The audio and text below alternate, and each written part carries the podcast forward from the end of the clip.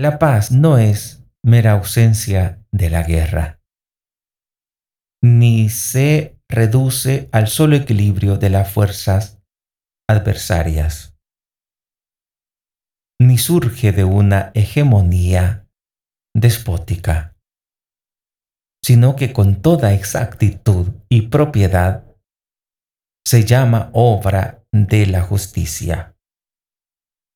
Es fruto del orden plantado en la sociedad humana por su divino fundador, y que los hombres sedientos siempre de una más perfecta justicia han de llevar a cabo. El bien común del género humano se rige primariamente por la ley eterna. Pero en sus exigencias concretas, durante transcurso del tiempo, está sometido a continuos cambios.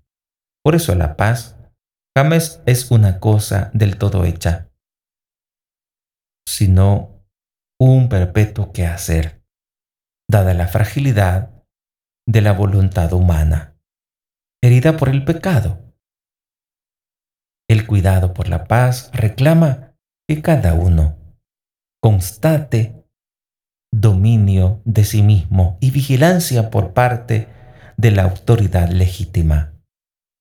Esto, sin embargo, no basta.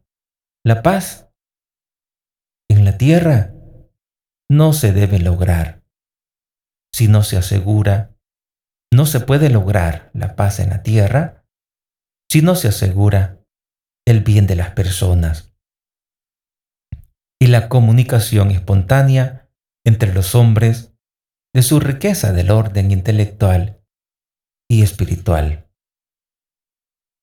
Es absolutamente necesario el firme propósito de respetar a los demás hombres y pueblos, así con su dignidad, y el apasionado ejercicio de la fraternidad en orden a construir la paz Así la paz es también fruto del amor, el cual sobrepasa sobre todo lo que la justicia puede realizar. La paz sobre la tierra, nacida del amor al prójimo, es imagen en efecto de la paz de Cristo, que procede de Dios Padre. En efecto, el propio Hijo encarnado, príncipe de la paz, ha reconciliado con Dios a todos los hombres por medio de su cruz. Y reconstituyendo en un solo pueblo y en un solo cuerpo la unidad del género humano, ha dado muerte al odio en su propia carne.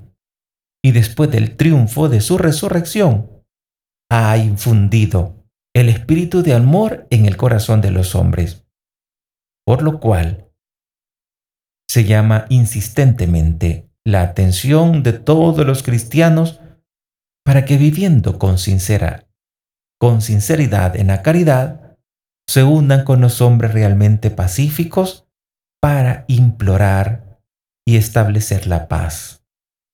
Movidos por el mismo espíritu, no podemos dejar de alabar a aquellos que renunciando a la violencia en la exigencia de sus derechos, recurren a los medios de defensa, que por otra parte están al alcance incluso de los más débiles, con tal de que eso sea posible sin lesión de los derechos y obligaciones de otros o de la sociedad. En la medida en que el hombre es pecador, amenaza y amenazará el peligro de la guerra hasta el retorno de Cristo. Pero en la medida en que los hombres unidos por la caridad triunfen del pecado, pueden también reportar la victoria sobre la violencia hasta la realización de aquella palabra. De sus espaldas, de sus espadas, forjarán arados. Isaías 2.4. En la medida, dice el Concilio Vaticano II, en la medida en que los hombres unidos por la caridad triunfen del pecado, pueden también reportar la victoria sobre la violencia hasta la realización de aquella palabra. De sus espadas forjarán arados y de sus lanzas hoces. Las naciones no levantarán ya más la espada una contra otra, y jamás se llevará a cabo la guerra. Isaías capítulo 2, versículo 4. Así nos instruye el Concilio Vaticano II en la Gaudium et Spes número 78. Es un gran reto y en definitiva todos tenemos que luchar contra el pecado, porque el pecado nos lleva a la separación de Dios y también con los hombres. Entonces viene la guerra. Y como dice el Concilio Vaticano II, en, en la Gaudium et Spes número 78, que esta paz en la tierra no se puede lograr si no se asegura el bien de las personas. Estamos aquí en nuestro país, El Salvador, con tantos desafíos y estamos amenazados por tanta fuerza del mal, la violencia que se va como despertando una vez más, con más ímpetu, mejor dicho. Necesitamos la paz, pero para que haya paz necesitamos asegurar el bien de las personas. Porque si no se asegura el bien de las personas, no se puede lograr la paz en esta tierra. Se debe de asegurar la comunicación espontánea entre los hombres esa comunicación espontánea entre los hombres de su riqueza, del orden intelectual y espiritual. Comunicación espontánea entre los hombres. ¿Esa comunicación de qué? De sus riquezas en el orden intelectual y espiritual. Por eso tenemos que respetar lo que dicen los demás. Tenemos que saber escuchar lo que dicen los demás respetar, respetar esa comunicación espontánea entre los hombres, esa comunicación de sus riquezas en el orden espiritual, en el orden intelectual. También necesitamos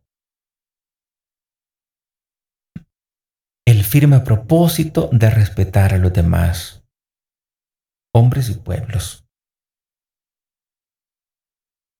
con como su dignidad y el apasionado ejercicio de la fraternidad en orden a construir la paz. Así dice el Concilio Vaticano II.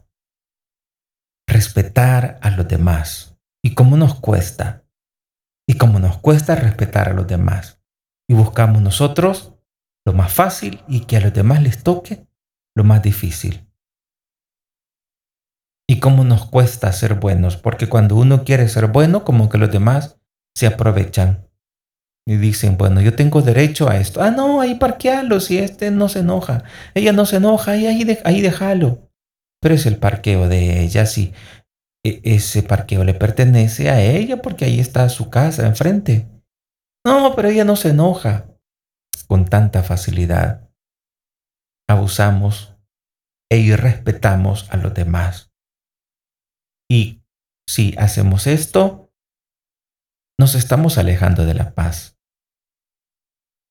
Como dice el Concilio Vaticano II, es absolutamente necesario el firme propósito de respetar a los demás hombres y pueblos, así con su dignidad y el apasionado ejercicio de la fraternidad en orden a construir la paz.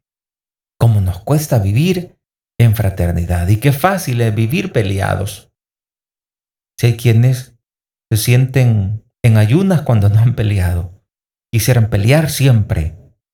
para practicar y ser cada día el más fuerte. Y así no vamos a vivir tranquilos.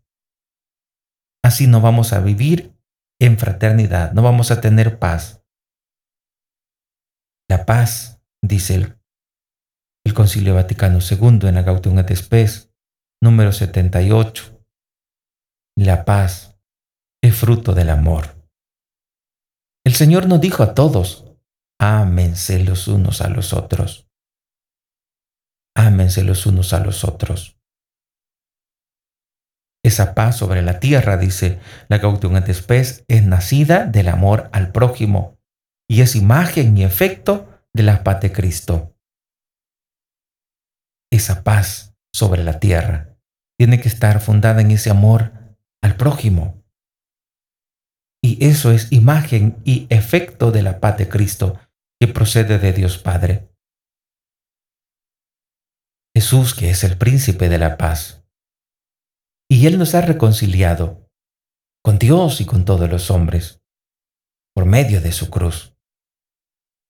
Y ha reconstruido un solo pueblo y un solo cuerpo en la unidad del género humano. Y Él, con su muerte en cruz, dio muerte al odio en su propia carne. Dio muerte al odio. Entonces, ¿por qué resucitar de nuevo el odio? ¿Por qué pelearnos entre nosotros si somos hermanos? ¿Por qué pelearnos por cosas materiales? Y al final no te vas a llevar nada. ¿Por qué afanarnos por tener más y más y más dinero y no ayudar a los más pobres, a los más necesitados? No tiene sentido estar atesorando algo que no te vas a llevar. Los bienes materiales ante la mirada de Dios solo valen en la medida en que lo repartimos a los demás. Lo que tienes, si no lo repartes, no vale ante Dios. Por lo tanto, si te mueres, eso no vale nada. Él ha dado muerte al odio en su propia carne y después del triunfo de su resurrección, ha infundido el espíritu de amor en los corazones de los hombres. Jesús, gracias a, esa resurrección, nos ha infundido el espíritu de amor en el corazón de cada uno de nosotros. Lastimosamente, ahora ya no queremos vivir en ese espíritu de amor. Y Dios también ha dejado en esa libre en esa libertad, en esa libre opción de poder vivir según ese espíritu de amor o según el espíritu de odio, de rencor, de violencia que es engendrado por el mismo enemigo de nuestra salvación, por el Satanás. Por eso los cristianos debemos vivir en caridad se llama insistentemente la atención a todos los cristianos para que viviendo con sinceridad en la caridad se unan con los hombres realmente pacíficos para implorar y establecer la paz. La paz debe de ser implorada. La paz debemos pedírsela al Señor. Que haya paz. Que haya paz en casa. Qué feo es vivir peleados en la misma casa. Tu casa tiene que haber paz. Basta ya de tanta pelea entre papá y mamá, delante de los hijos. Ellos lloran de tristeza y no hayan qué hacer. Cuando ven a papá humillando a mamá, cuando ven a mamá peleando con papá, cuando ven a mamá con esos celos que muchas veces son infundados y viven en esa violencia Quizás no hay golpes, pero sí hay palabras groseras. Y esas palabras groseras se quedan grabadas en el pensamiento de cada niño, de cada niña. Por eso, si van a decirse algo, que no sea delante de los hijos. Somos imprudentes en muchas veces, pero tengamos cuidado de hoy en adelante. Tenemos que ser movidos por el espíritu de caridad que Dios nos ha dado desde su resurrección. Y por eso tenemos que renunciar a la violencia. Esa violencia que llega y uno dice, es que yo tengo derecho y por lo tanto voy a pelear por mis derechos. nunca debemos usar la violencia para nuestros derechos. Tenemos que renunciar a la violencia en la, exigencia de nuestros derechos. Tenemos que recurrir a medios de defensa. Y tenemos que tener en cuenta también que en la medida en que el hombre es pecador, el mismo hombre amenaza y amenazará el peligro de la guerra hasta el retorno de Cristo. Cuando Cristo venga y nos encuentre peleados, con odios, con rencores, y tanta gente muere así, con gran odio en el corazón. Y Jesús nos dijo, si ustedes no perdonan, tampoco mi Padre le va a perdonar. Y dice en su palabra que todo será cumplido, que todo lo que Jesús nos dijo se cumplirá, todo será cumplido. Y no debemos recurrir a la violencia, tenemos que ser constructores de paz, tenemos que orar por la paz y nosotros trabajar por la paz y no amenazar más la, con la guerra. Tenemos que vivir unidos en la caridad. Tenemos que luchar contra el pecado, porque en la medida que el hombre es pecador, está amenazando, amenaza y amenazará el peligro de la guerra. Pero en la medida en que los hombres unidos en la caridad triunfan del pecado, pueden también reportar la victoria sobre la violencia y entonces hacer vida aquellas palabras de Isaías capítulo 2 versículo 4, que de sus espadas forjarán arados. Aquello que ocupábamos para pelear, ahora lo ocupamos para trabajar y para el bien común, para el bien de los demás. Número 78, Gaudium et Spes,